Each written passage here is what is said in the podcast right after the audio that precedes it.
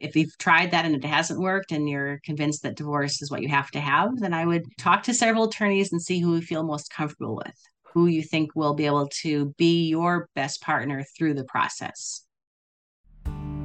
Take a girl and a guy, and they fall madly in love and form a family. Sprinkle in some counseling degrees and a doctorate, a dream of transforming relationships as we know it. And 20 years later, we give you power couple Dr. Ray and Jean Kadkhodaian. And this is Couples Synergy.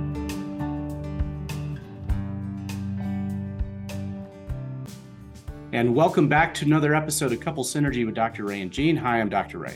And I'm Jean, and this is our podcast about love, marriage, and relationships. Please check us out online at couplesynergy.com or on Facebook and Instagram at Couple Synergy. And please subscribe to our podcast and leave us a review or send us any suggestions on topics you'd like to hear more about.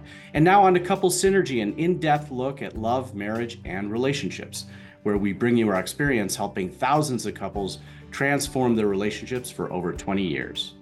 You know, everyone says you should work on your relationship, but nobody teaches us how. So we've created this podcast to teach people what they can do to create the relationship they've always dreamed of with the partner they fell in love with. On today's episode, we welcome Margaret Zuliger. Thank you so much for being on our podcast today. She is an attorney. Uh, she does both litigation and collaborative divorce. Thank you for being on our podcast today. Thank you for having me. So we want to definitely get into, you know, your your area of expertise and kind of why you wanted to go into that field. But before we do that, why don't you tell us a little bit about yourself? Uh, how old are you? What do you like to do on your downtime? I'm 56 years old. Uh, I'm an empty nester, so I spend a lot of my time gardening and landscaping. I essentially spend most all weekends outside digging, hauling dirt, building raised beds, tending my plants. And this past um, winter, I took a master seed starting class, an online class um, through Growing a Greener World. I'm a little bit of a Joe Lamp'l uh, groupie. He's this guy who, you know, ha- has a show on on on on a PBS station, and I just I you know I, I, like everything he does, and so I took his seed starting class, and so this year I started a bunch of seeds in February, you know, tomatoes and eggplant and different things, and so I've planted them all out, and I'm a little obsessed with gardening on my downtime. That's awesome. You know, I also love to garden, and we just moved from Illinois to a desert. Oh, so it's been really interesting. Yeah, very yeah. different. So more sage and uh, cactus, and but we have some yes. maple trees and some. We have beautiful mm-hmm. roses, but okay. it's very different. I'm trying to figure it out. It's dry here. Mm-hmm. Yeah. yeah. Love it though. That's that's awesome. How yeah. did you get into becoming a lawyer? Um. Well, I'd like to say it's because I wanted to help people, but honestly, I was I didn't realize that that's what I would be doing um, I was like 15 years old and I was in Wisconsin. I lived in Wisconsin at that. Um, well, I grew up in I grew up in Wisconsin, then California. But I was in Wisconsin and I was on a lake with my dad and his cousin and and just you know family and the, and one of and his cousin. He was this young guy and he had a house and a boat and he seemed like he had such a like a fun lifestyle. I'm like, what do you do? He said, I'm a lawyer. I'm like, oh, okay, I'll be a lawyer. and it, and then I just never I never just changed my mind. So it's um and when I went to law school though I thought I would want to be international like do you know international stuff because I you know I, I I've lived in France and Italy also and I just I was interested in that kind of thing. But then when I got into law school I seemed to have more of a skill for litigation. So I you know people would tell me oh you're good in litigation this and that. Um, but my first job out of law school was employment discrimination actually sexual harassment so plaintiff side. And I really I really enjoyed that. Um, I felt I was fighting you know, the good fight on that end um, and I did that for four years, and then um, and then I had my first daughter, and I didn't go back into I didn't go back to practicing law for twelve years um, until I got divorced. And so that's how, and I had another daughter, and I, I, did have a real estate company in there, but I was mostly, you know, mostly home with my daughters, and I really loved that. Um, but when I got divorced, I realized I had to go back and you know I had to go back to work full time. And so when I asked my marriage counselor for a divorce lawyer recommendation because I didn't know any divorce lawyers, um, he said, "Have you heard about collaborative divorce?" And I said, "No." And he said, "Well, why don't you check that out. And so I I looked into it and I decided that I would like to use the collaborative divorce method. And I decided I would go into family law, get trained, and you know basically help people through what I was going through. And that's what I've done ever since. Um, and that so that was in 2000 and I took the training in 2007, 2000, but 2008 I've been family law exclusively. So our field and I do and I do enjoy way. helping people. Yeah, our field's kind of the same way. Where when you go to school and people don't really realize this, you just get all the overview, generic kind of thing. There's not specialties in our field right. or your field. But right. then when you start practicing, then you mm-hmm. can specialize in something. And, you know, we decided to specialize in working with couples because, you know, we came from unhealthy relationships. We were passionate about our relationship. And we absolutely hated the way the field worked with couples. Mm. How did you decide, like, really to do family law? Uh, well, basically because I, I really had to choose a new i had to decide what area i was going to go back to law in. So when i go back to employment discrimination which i really did like but that's very it's very intense. And i and i knew i was going to be a single mom of girls 9 and 12 at the time. And i said i can't you know i was living in schaumburg i can't go downtown and have the kind of work life i used to have. I can't have i can't do you know trials and just depositions i had to be more regular more you know nine to five so that i was available for the girls and so I just said that, I can't go back into that. So what else could I do? And I just I thought, well, okay, family law. I said, I you know, I'm sure I could get the hang of it. I'll work for somebody else at least for a while and learn it. And so I just I just thought of something I could do and something that I knew about and could probably be passionate about. And and it turned out to be true. Did your uh, experience going through collaborative divorce influence, you know, your desire to do collaborative divorce as an attorney? Yes, because I was I actually went through it all at the same time. I was literally starting to take the training as I was going through my own divorce. Hmm. So I was kind of doing what I was learning at the same time. And um, th- my experience of the collaborative divorce, me personally, reinforced that I that I that I did want to do it because it was very amicable in part because he was already checked out. I mean, so that's kind of a problem. It was, it was easy because he was already gone emotionally. He wasn't trying, you know, he wasn't trying to slow it down. And so, but we only had two meetings, two full, you know, full meetings. We came up with all their agreements. And it was just a really um, calm and um, inexpensive way to dissolve um, a marriage. And it and we didn't it didn't make it worse. You know often you know litigation can make the the relationship even worse. You know things aren't wonderful since you're having a divorce anyway. But sometimes the process of litigation depending on the attorneys you get can make things even worse. And the collaborative process did not do that. So i thought that was really great very and so i just you know worked for me. And so i know it can work. And um, you know i try to let other people know of the option yeah, can you describe the, the options? Because I don't think a lot of people know those terms. Collaborative so in a litigation. Yes. Mm-hmm. So in a collaborative divorce, both partners have their own attorney and we meet for a series of settlement agreement, settlement meetings until we work out all of our agreements in writing. And only then do we file the petition and get a court date to finalize. So the whole process is taking place outside of court. Um, and at the and at the very beginning of the process, we sign a participation agreement, which makes it a collaborative case. And the participation agreement has a disqualification provision for the attorneys, which means that if anybody basically jumps the gun and goes to court before we're all agreed, then the collaborative process stops and the, the attorneys are disqualified from ever becoming the litigators in the case. Mm-hmm. And so that keeps the, the attorneys, the, the collaborative attorneys, keeps their litigation personalities out of the room. There's no threatening because we can't see what the judge says. The whole case would fall apart if we filed in court. So it's it we're, we're only problem solvers. We're helping find solution. I mean, we're advising our clients, and everybody knows what the law is, what the formulas are for support, and things like that. So it's not like an it's it's, not an unknown what would happen in court, but we're but we're not the ones that would ever litigate it, you know, argue about it. Um, and so, and, and in addition, and so it's, it's an out of court process.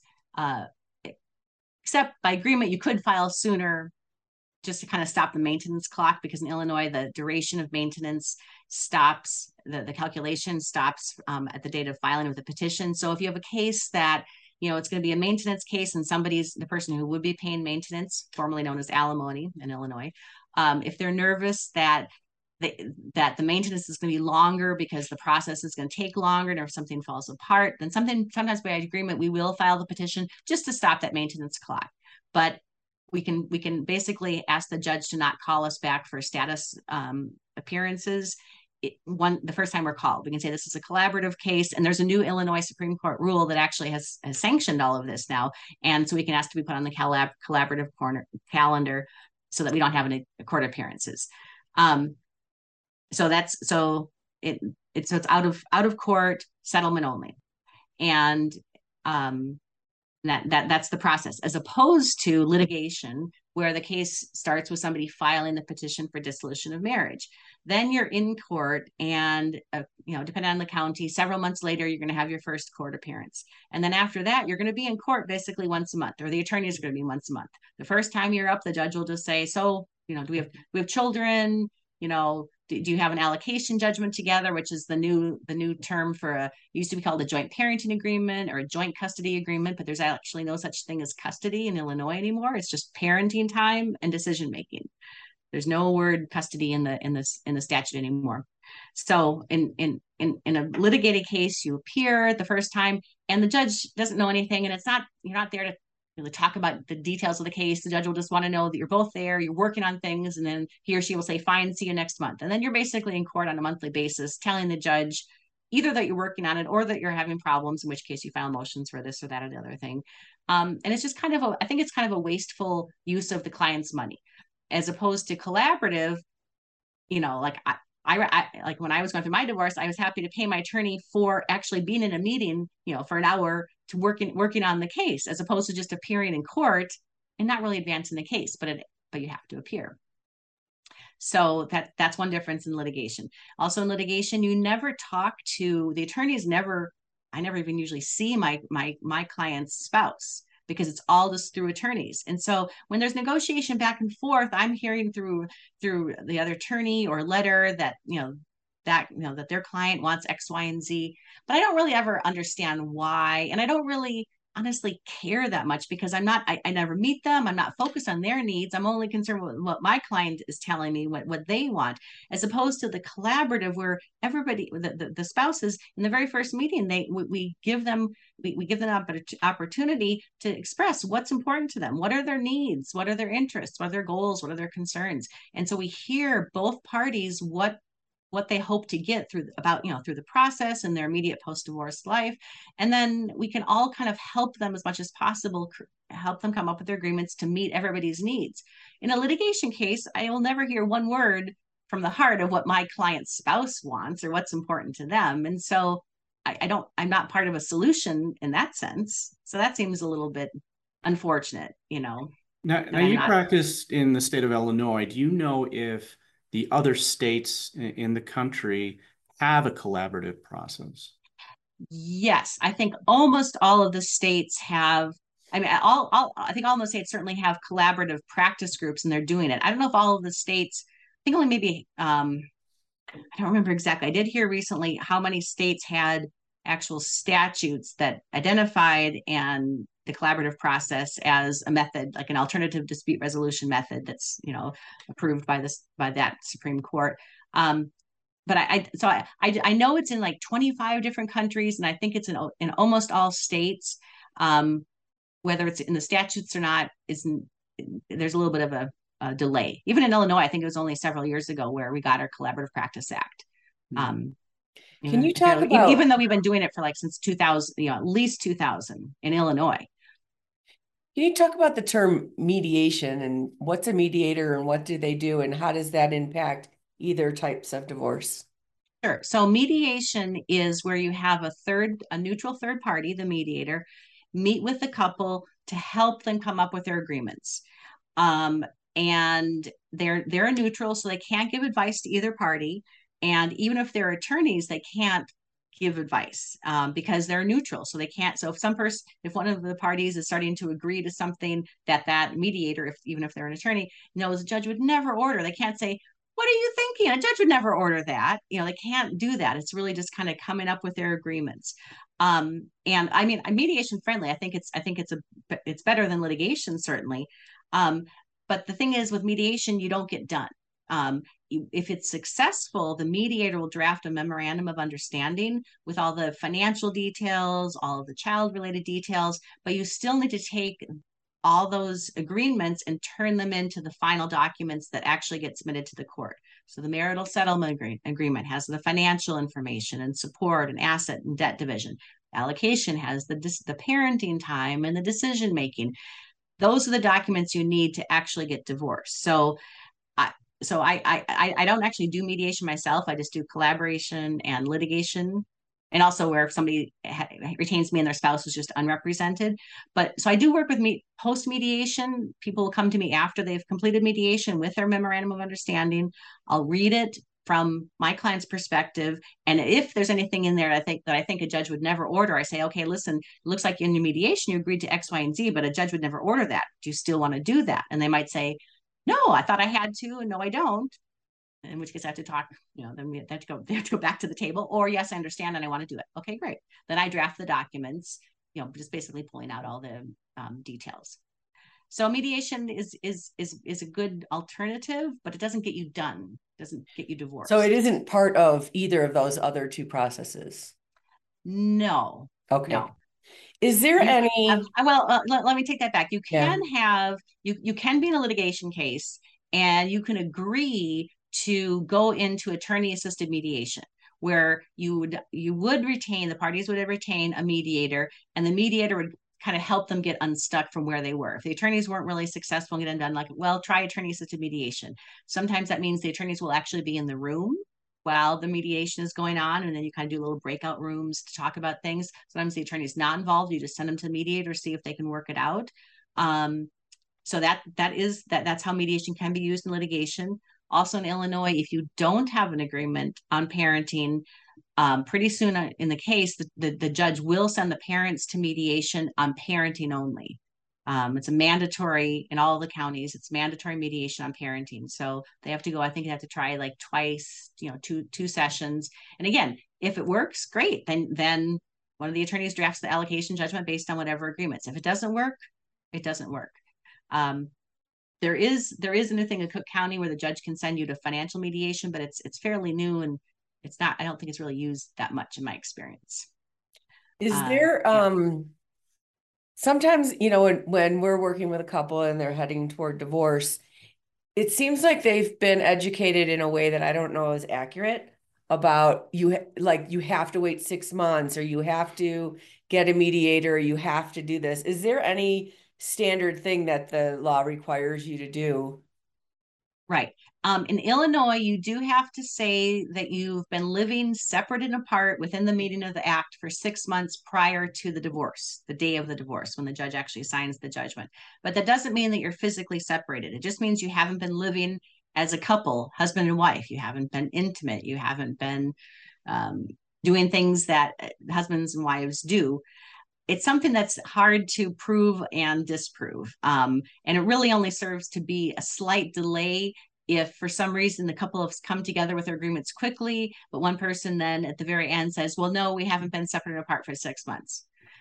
Okay, fine, you know, then wait two months and you know that then then you have, then the judge will say okay well when did somebody file a petition? Okay come back in two months. Like so it's it's it's it can be used possibly as a delay tactic but it's it's really just something that is said that's not mm-hmm. really tested but that is Illinois. I know that other states, I believe Virginia, for example, you do have to be living separate under separate in separate residences for 6 mm-hmm. months before the divorce mm-hmm. is final, but not in Illinois.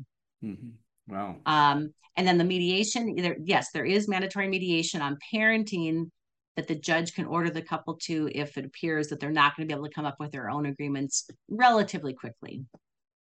Wow. Okay. Um, what is the average cost of divorce currently that you that you know? Well, that really de- you know to say it but it really depends it depends yeah. on the couple and conflict is expensive so the more conflict the longer it's going to take and the more expensive it is but i would say on average maybe if if if it's a not a high conflict case and everybody's pretty much doing what they're supposed to do when they're supposed to do it maybe like five six thousand dollars on each side would be an average but it can be it can be less than that it can be way more than that. It just depends on how quickly you come up with your agreements and how much conflict there is. Um the and, and part of that fee is the, the filing fees and the filing fees are the same whether it's an attorney filing or pro se. Pro se is self-represented people. So the filing fee to the to the clerk of whatever county you're filing in it's the exact same. And so it's you know between between the you know between the petitioner and the respondent you know it's usually around $600 combined. And so that that comes out of the retainer um, as well. What is the most costly divorce that you've seen? Oh i've heard of like $900000 like mm-hmm. almost a million dollars. Mm-hmm. yes. I haven't had something that's quite that expensive but i had one that was pretty you know it was pretty bad for my client, but it went on for two and a half years. I think, you know, it was it was one of these terrible high conflict cases that actually kind of made me say, I don't want to take high conflict cases anymore. It was just, it was draining for everybody. And these poor kids, you know, they had four kids and, you know, like they spent all their money in litigation. You know, I said is that, is that know, typically because someone's hurt? Yes. Mm-hmm. Yeah. There's, you know, usually kind of like personality disorders and mental health challenges that make people just really unable to let go and move on. Mm-hmm. and they they they want their desire to hurt their spouse is so strong that they'll do it even if it hurts them too. Mm-hmm. yeah. Uh, you know i've had people i've had people actually four say years. That. yeah. Yeah right. One of my clients who was, i was seeing individually actually he crossed over the million dollar mark yeah. divorce. Mm-hmm. and yeah it was like three four years it was being dragged. Yes. Yep but even yeah so but even people say there's nothing to fight about it will be easy. To me just just because there's nothing to fight about objectively doesn't mean it's going to be easy. You know i remember i had one case where it was a six month marriage. It took nine months to get divorced because they were fighting over the gift cards. Yeah. they literally were spending more in attorney's fees than the subject of their disagreements. Wow. yeah. Gift cards. That's really tough. Are you able to tell when you first interview a person if they are appropriate for collaborative or not? I really try because I don't want to have a failed collaborative case because I think it is so good in almost every situation that I just I want I want people to to to use it and then I want the word to spread. The collaborative is is a great alternative. So I tr- I really really try.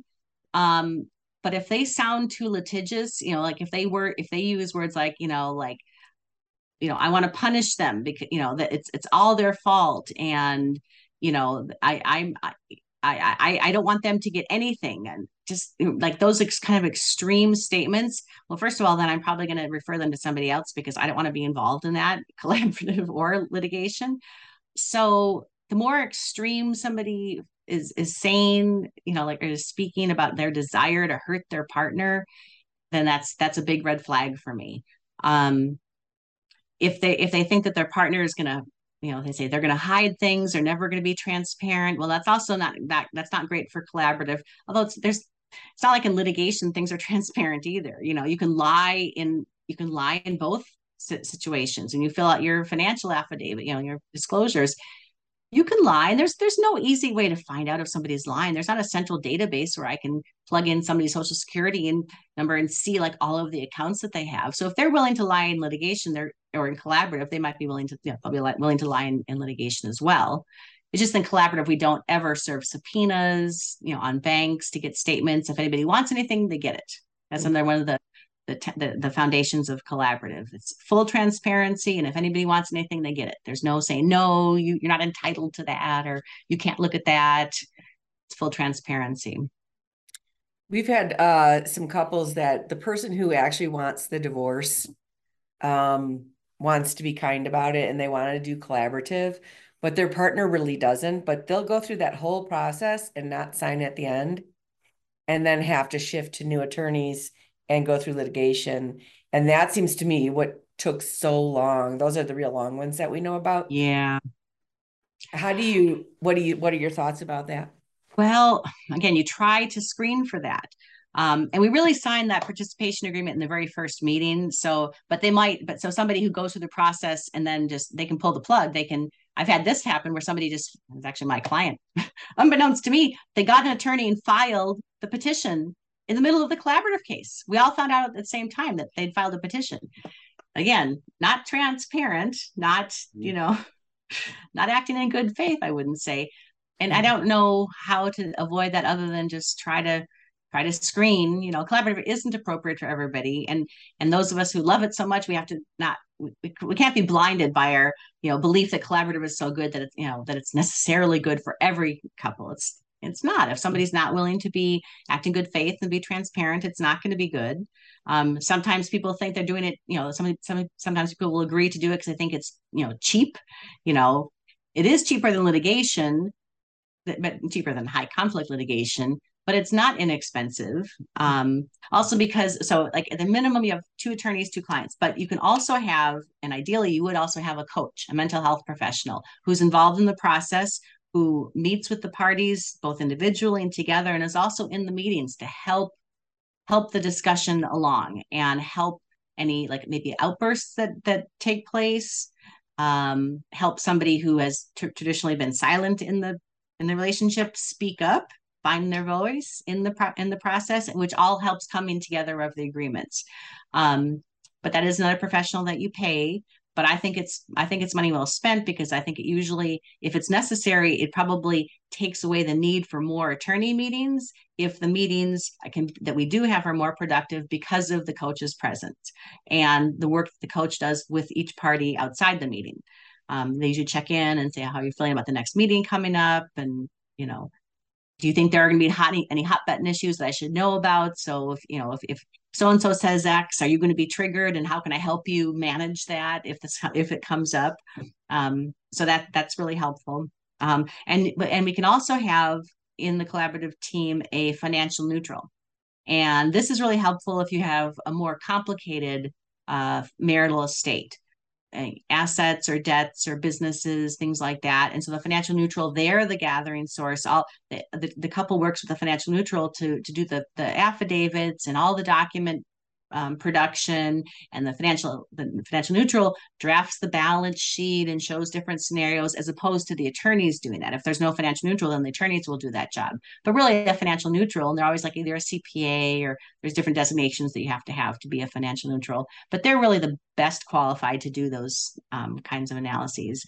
Um, so but that's another person you pay but again it's still better than high conflict litigation sure. where in that situation, you might have one X, you know, you might have like the battle of the experts. Say you have a business valuation. Well, if one person, if one side gets a, a business valuation, the other side is two. So that's, you know, 10, 15,000 at least per business evaluation. And then the, usually, the judge will usually split the difference. So it's a big waste of money um, as opposed to just having one neutral do, you know, do the business valuation. And the parties, you know, basically say, well, we'll accept whatever that neutral comes up with. And we're not going to, we're not going to argue about it. I, think that mental health piece is is pretty crucial because when you're talking about the cost of divorce, there's also the emotional cost. Yes. Right. Even if a couple is has decided mutually that they're going to part ways, there's still a normal grief and loss process that they have to go through. And we have found that, you know, in, in also in working with couples to help transform their marriage, we've also helped couples go through divorce transition and mm-hmm. we found that when we help couples go through that divorce transition, their divorce process is much shorter and, mm-hmm. and, and less damaging. And less damaging, yeah. especially when kids are involved. Mm-hmm. Right. Helping them deal with that, you know, transition now to a co-parenting relationship. You know? Right. Yeah, we call it a brutal transformation. I mean, it's you, you can't cut anything cleanly. It's like breaking a cake. You know, it's never gonna be the nice this is the line and and whatever there's feelings involved there's uh your your financial well-being is involved uh, healthy your children is involved it's a really really big thing to go through and we've helped mm-hmm. and the families that have really stayed with us through that process they mm-hmm. wind up being better co-parents long term mm-hmm. definitely and you know we usually tell people if you don't have a collaborative marriage you are not mm-hmm. going to have a collaborative divorce and and to get them to think like that like if you if you're collaborative if you guys are good at decision making you probably are a mm-hmm. good candidate for collaborative. Right. If not if if your marriage has been you know fighting and battles conflict and conflict then, yeah. Mm-hmm. yeah. Right. Yeah, the best collaborative cases are when it, if, if you have children, then both both parties really the, the child they put the children's interests first and they try to act consistently with in the children's best interest. So if they're arguing about something and it's impacting the children, they they're more likely to stop and say, wait a second, this is, you know, how is this benefiting the children? It's not like how how, how is this helping us be co-parents after the divorce? It's not. Okay, so let's let's not go down that road and let's pivot and and find a way to resolve whatever it is we're trying to resolve in a way that does the least amount of emotional damage to to the children you know and and the parents of course all right i'm going to ask you this question very carefully. Okay. You always get nervous when i say that. So in your field how what are some things that the consumer should be careful of where maybe the lawyer has their own best interest or the judge or the system and it kind of drags this couple through? Because we've seen couples have to actually fire their attorneys and get new ones because the attorneys are revving things up so much that it they become aware that they're just pawns in this game. I think that some attorneys they they promise things in the initial consultation to get the client that they know is not realistic. So they set un they they they create unrealistic expectations in their clients and then they go through the motions of trying to get it even though they know that's not going to work. And so that just leads to disappointment and frustration and and it's unethical. You know, like don't don't promise things that you that you can't get that you're and and and and and because conflict is expensive trying to get unrealistic things is very expensive. Filing motions and having hearings and then you know then you don't get what you should have known probably did know you weren't going to get in the first place. And then be like oh and then kind of blame it on the judge. That's that is that's really bad. So you know i, th- I think promising you know like I, th- I think if somebody's going to hire an attorney they should interview several attorneys and be wary of the one attorney that like promises all sorts of things. And when the other attorneys are like well you know that's not realistic or you know like like i try to be as honest as as, as I, I as, as I can in terms of what I really think is realistic because I don't want my client to be disappointed in me when they don't get what they what they think they should get. And there is a lot of you know a lot, of, a lot of people think that they can get things that they really can't, but some attorneys won't tell them that, you know. Mm-hmm. And so I I think that's it. And and also I think people, clients need to understand that they are they are the principal the, the, the, the attorney is the agent. So the principal directs the agent what to do. Some sometimes people kind of let their attorneys just control everything, but it's not the attorney's decision, it's the client's decision. The attorney can recommend path A, B, and C, but it's the client who should be deciding that and not and not just blindly ag- agree with what the attorney is suggesting. Um, file, you know, just again, filing motions that don't really have any realistic chance of success or filing motions motions instead of trying to get an agreement, trying to just work out something that's realistic. Talk to the other side. Don't just automatically file a motion. Don't just automatic, you know, and, and like also I think sometimes like all the discovery that some some some attorneys do discovery, take depositions and serve interrogatories asking for three years of this and that when there's no for no reason. You know that it's just like an, an something that takes a lot of time and i think some attorneys do do that. So i'd be wary of that. Yeah we've seen that. Yeah it just inflates the cost.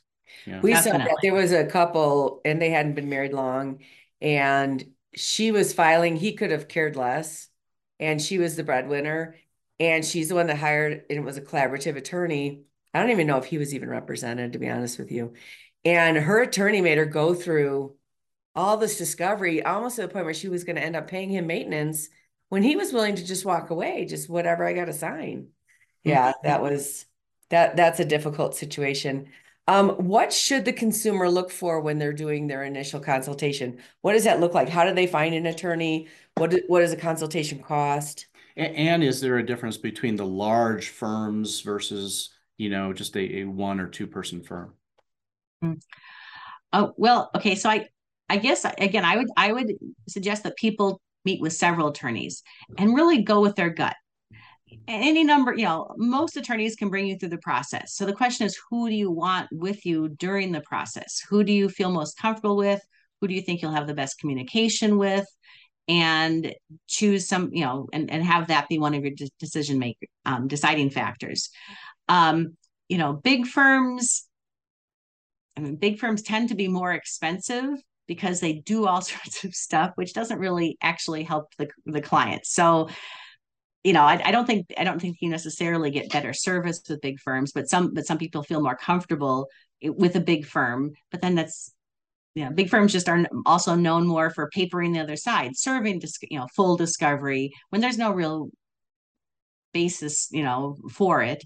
Um, also in the big firm you know you might meet with you know the partner but you, will never speak to that person again. The partner will assign the case to some associate and that's the person that you're really dealing with but that's not really the person that you chose.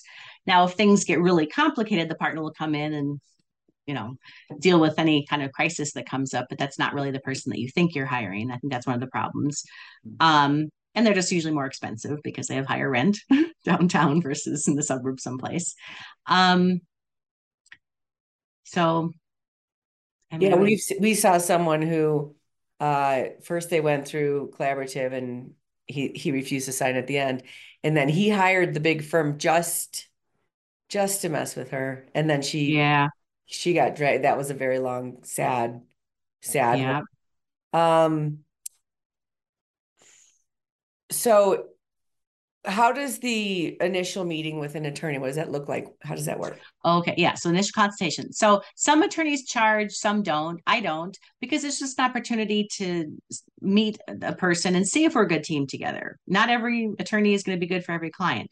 But most attorneys, um, you know, have initial consultation. You usually fill out some kind of intake form um, that has basic information, um, occupation, you know, occupation for both parties, the number of children, something about assets and debts, income, just so the attorney has some large overview of what what the the marital estate might be. Um, and then you just kind of take, you know, I always ask people what's, you know, I have your intake form and thank you very much. You know, so what's brought you to me and how how can how can i maybe help and then every case you know everybody's different so they you know people tend to talk about what's you know they're most concerned about. So sometimes i can allay fears right at the beginning. Other times i say yeah that is a concern. That will be an issue. Um, and this is what you can possibly do about it but you know i try to be as realistic as possible. Um, and it's but it's just like an, an opportunity to talk and see if you feel comfortable if you're being listened to. Um, most people do ask, you know, how much is it going to cost? How long is it going to take? So I, I say it depends. I give them some parameters. I said, but it really depends. And and and the more you can work out on your own, the the better for you. On the other hand, if your if your spouse doesn't want to talk to you about these things, don't press them. This is not going to be helpful. I have that case too. Just I have a new case now, and he keeps saying she won't talk to me. I'm like, her attorney saying don't talk. I said that's because we're we just got started, and if she doesn't want to talk to you, then don't try to talk to her. It's not going to be productive. Um, most attorneys will run um, tentative uh, support numbers. We all have so- we all have this you know software that we use, so I can plug in you know your income, his income, her income, number of children. Um, of course, the number of overnights impacts child support. So you have to make some assumptions. You know, what do you think the parenting schedule is going to be? Because child support is one thing if it's 50 50, for example, and it's something else if it's not. Mm-hmm. And so you have to have that discussion. So they're they're aware that there's a, you know child support's impacted by the number of overnights. Um but usually attorney can kind of run numbers so you have some idea. That can be disappointing for some people to hear um, because and, and some people also think that um, you know the, the father has to keep the mother in the house with the children which is not the case. Um, so there's a lot of misconceptions that you have to kind of educate the client about? So from your perspective how has divorce changed since covid? Like what are what are some of the trends that you're seeing and what how has the process changed as well? Well the process has changed because it's all remote. Mm-hmm. uh, including my, all my collaborative cases have been only remote during the during the pandemic and i don't know if it's even going to change. Um at first and and and at first, okay, so when, when in March of 2020, everything came to a screeching halt, you know, all the court dates just like dropped out of the calendar for a couple months. There was nothing going on. But then since then it's been busier so i mean i i think that the pandemic has been good for divorce lawyers because it's been hard on families um, being together all the time i think strained marriages have a lot of them have broken under covid which maybe wouldn't have broken uh, without the the stress of all being together and you know that kind of stuff um, so I think it's it's it's the the, the divorces. I, I haven't seen the statistics, but just from my own personal observation and my and my colleagues, we've been it's been it's it's been a busier time mm. during during the pandemic. How many couples uh, do you think file for divorce, but then end up taking that back and making it work? Not many.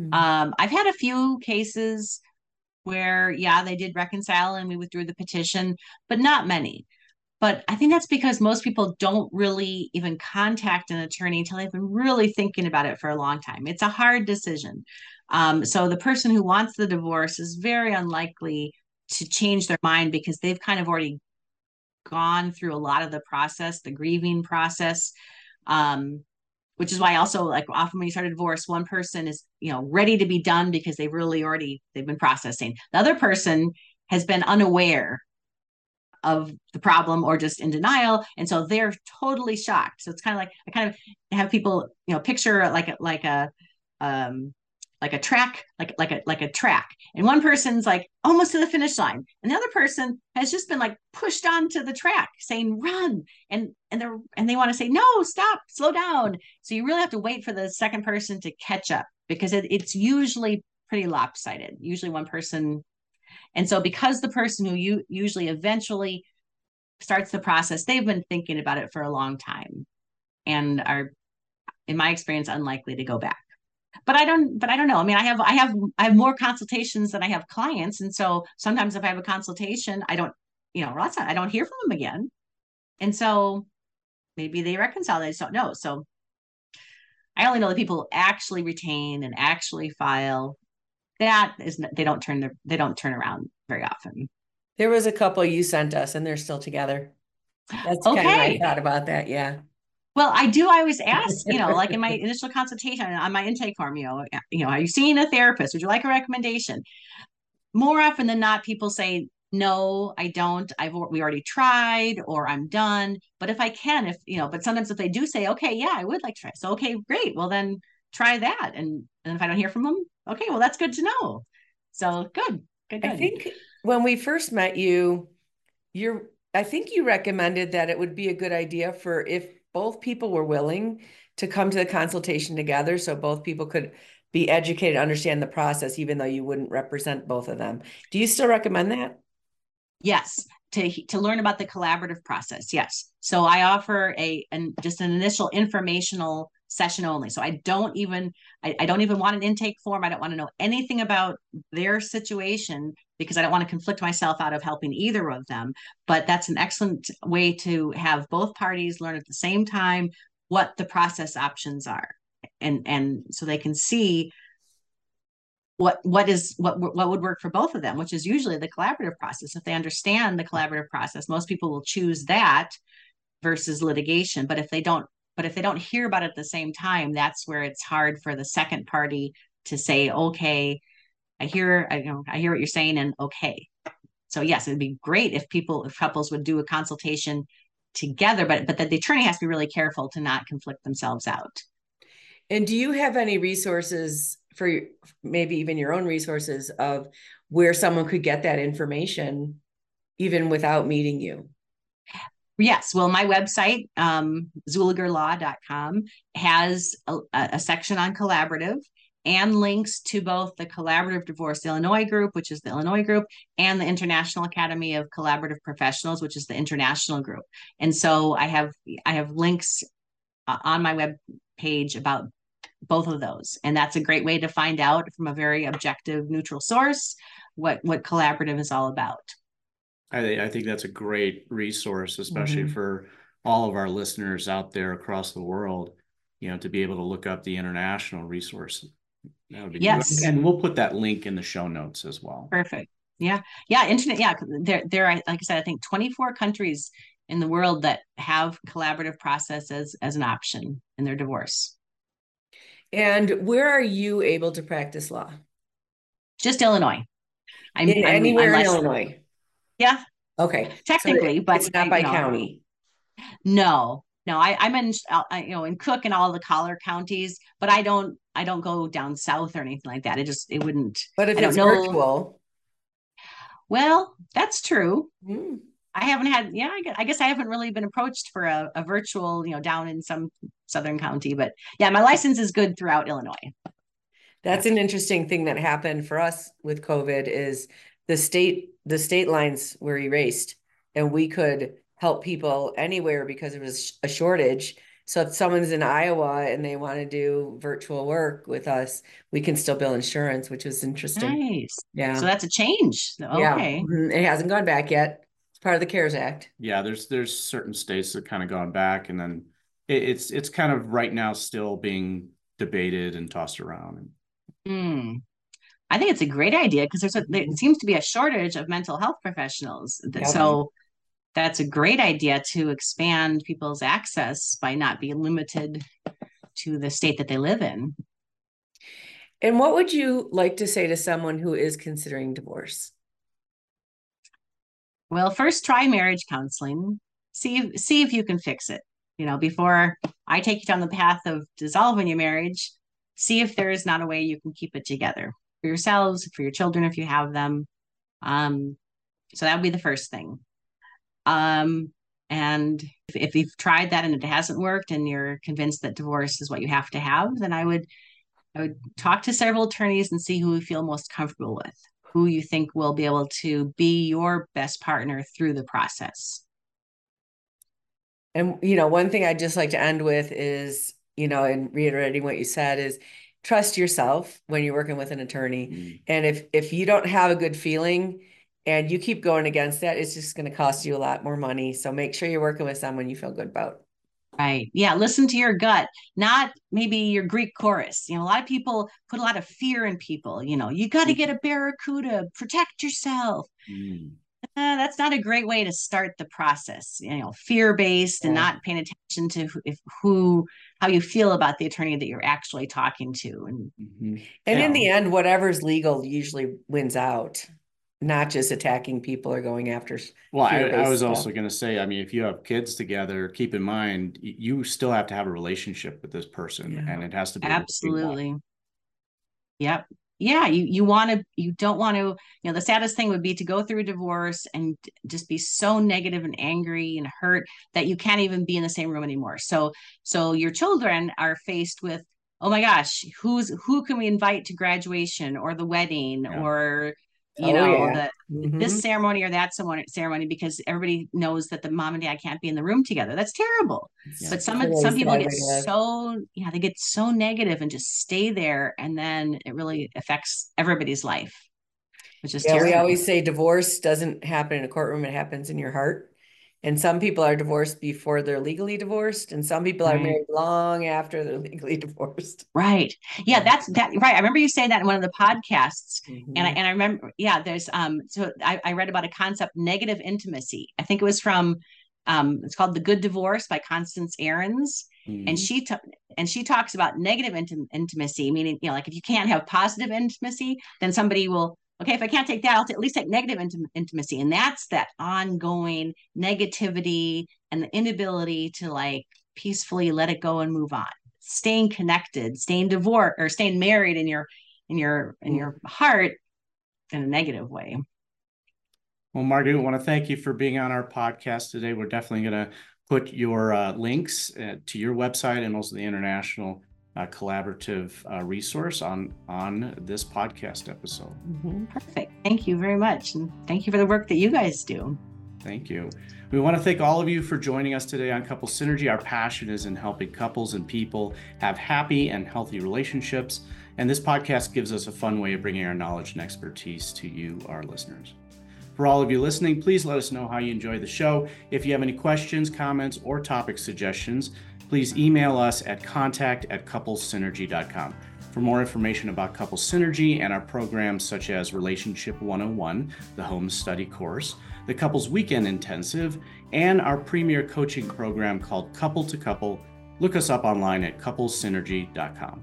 And if you know someone who could benefit from this episode, please download it and share it. And thank you for listening. Until next time, synergize your life and synergize your love. You have been listening to Couple Synergy with Dr. Ray and Jean Kadkhodaian. Couple Synergy was recorded, edited, and produced by Dr. Ray and Jean Kadkhodaian. Voiceover and music entitled Breathe and Let Go was recorded and composed by Gina Gonzalez.